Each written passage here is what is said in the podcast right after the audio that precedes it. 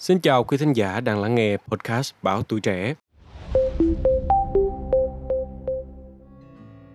Thưa quý vị, các chuyên gia của Viện Sức khỏe Tâm thần, Bệnh viện Bạch Mai đã lưu ý rằng bất kỳ nam giới trong bất kỳ độ tuổi nào cũng đều có thể bị mắc xuất tinh sớm. Trong đó, đặc biệt là những người có trải nghiệm tình dục sớm, thời gian quan hệ tình dục nhanh chóng, lo lắng, căng thẳng khi quan hệ tình dục. Theo bác sĩ Nguyễn Thị Phương Mai, Viện Sức khỏe Tâm thần, thì xuất tinh sớm chính là tình trạng xảy ra khi mà nam giới xuất tinh ra ngoài. Lúc này nam giới đã đạt cực khoái ngay sau khi bắt đầu hoạt động tình dục với kích thích dương vật tối thiểu.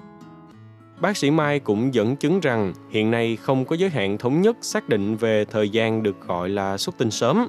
Tuy nhiên, các chuyên gia tại Hiệp hội Y học Tình dục Quốc tế đã xác nhận rằng khoảng một phút sau khi xâm nhập mà đã xuất tinh rồi thì sẽ gọi là xuất tinh sớm. Còn theo tài liệu phân loại bệnh quốc tế về rối loạn tình dục và hành vi của Tổ chức Y tế Thế giới ICD-10 thì thời gian này phải là 15 giây kể từ khi bắt đầu quan hệ tình dục. Anh DVD, 34 tuổi, chia sẻ rằng trước đây khả năng sinh lý của anh hoàn toàn bình thường, mỗi lần quan hệ thường kéo dài từ 10 đến 15 phút. Tuy nhiên khoảng 2 năm trở lại đây thì thời gian quan hệ tình dục ngày càng suy giảm, mỗi lần chỉ kéo dài 1 đến 2 phút, thậm chí chỉ mới 20 đến 30 giây đã xuất tinh rồi. Trước đó, anh D có thăm khám và được chẩn đoán mắc bệnh rối loạn lo âu, trầm cảm và sau đó anh điều trị tại Viện Sức khỏe Tâm thần, Bệnh viện Bạch Mai.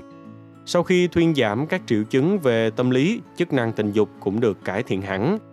Sau một tháng điều trị, thời gian quan hệ của anh đã tăng đến 5 đến 10 phút một lần.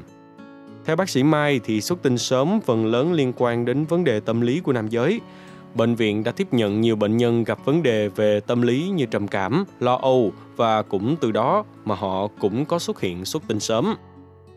Bác sĩ Mai cũng chia sẻ thêm rằng những nam giới thường xuyên quan hệ tình dục một cách nhanh chóng, căng thẳng khi quan hệ tình dục và hay lo lắng về việc duy trì sự cương cứng của nhân vật sẽ làm tăng nguy cơ xuất tinh sớm. Ngoài ra, việc mắc các bệnh về tâm lý như trầm cảm, lo lắng về hành vi tình dục, nỗi sợ hãi vô thức về âm đạo cũng khiến thời gian xuất tinh giảm sút đáng kể. Một yếu tố nhỏ khác cũng ảnh hưởng đến vấn đề này mà bác sĩ Mai có lưu ý thêm chính là yếu tố tâm lý và sinh học ở người và đặc biệt là do gen di truyền. Bác sĩ Bùi Văn Lợi, Viện Sức khỏe Tâm thần cho biết rằng việc phân biệt xuất tinh sớm với rối loạn cương dương cũng rất quan trọng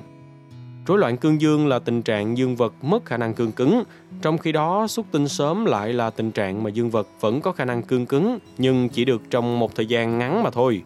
Khi và chỉ khi nam giới bị rối loạn chức năng tình dục như thế trong ít nhất 6 tháng thì mới bị chẩn đoán là đã mắc xuất tinh sớm. Về lưu ý trong quá trình chữa bệnh, bác sĩ Lợi cũng chia sẻ thêm rằng nam giới cũng thường mắc phải những sai lầm khi tự điều trị xuất tinh sớm cho bản thân cách thức được cho là sai lầm nhất chính là họ sẽ thường đánh lạc hướng chính mình. Nam giới trong trường hợp này sẽ cố gắng tập trung sự chú ý của họ khỏi sự kích thích tình dục, hoặc họ sẽ đẩy vào chậm hơn và xuất tinh có chủ đích trước khi quan hệ tình dục để cảm thấy an tâm hơn trong quá trình quan hệ. Cũng từ đó mà các chuyên gia đặc biệt lưu ý rằng khi nam giới nhận thấy bản thân đã có nguy cơ xuất tinh sớm thì cần nhanh chóng được thăm khám và điều trị theo phát đồ của chuyên gia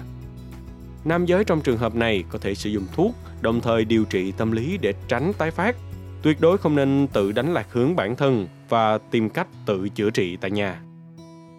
Mong là số podcast ngày hôm nay đã mang đến cho quý thính giả những thông tin bổ ích về vấn đề xuất tinh sớm ở nam giới. Đừng quên theo dõi để tiếp tục đồng hành cùng podcast Báo Tuổi Trẻ trong những tập phát sóng lần sau. Xin chào, tạm biệt và hẹn gặp lại.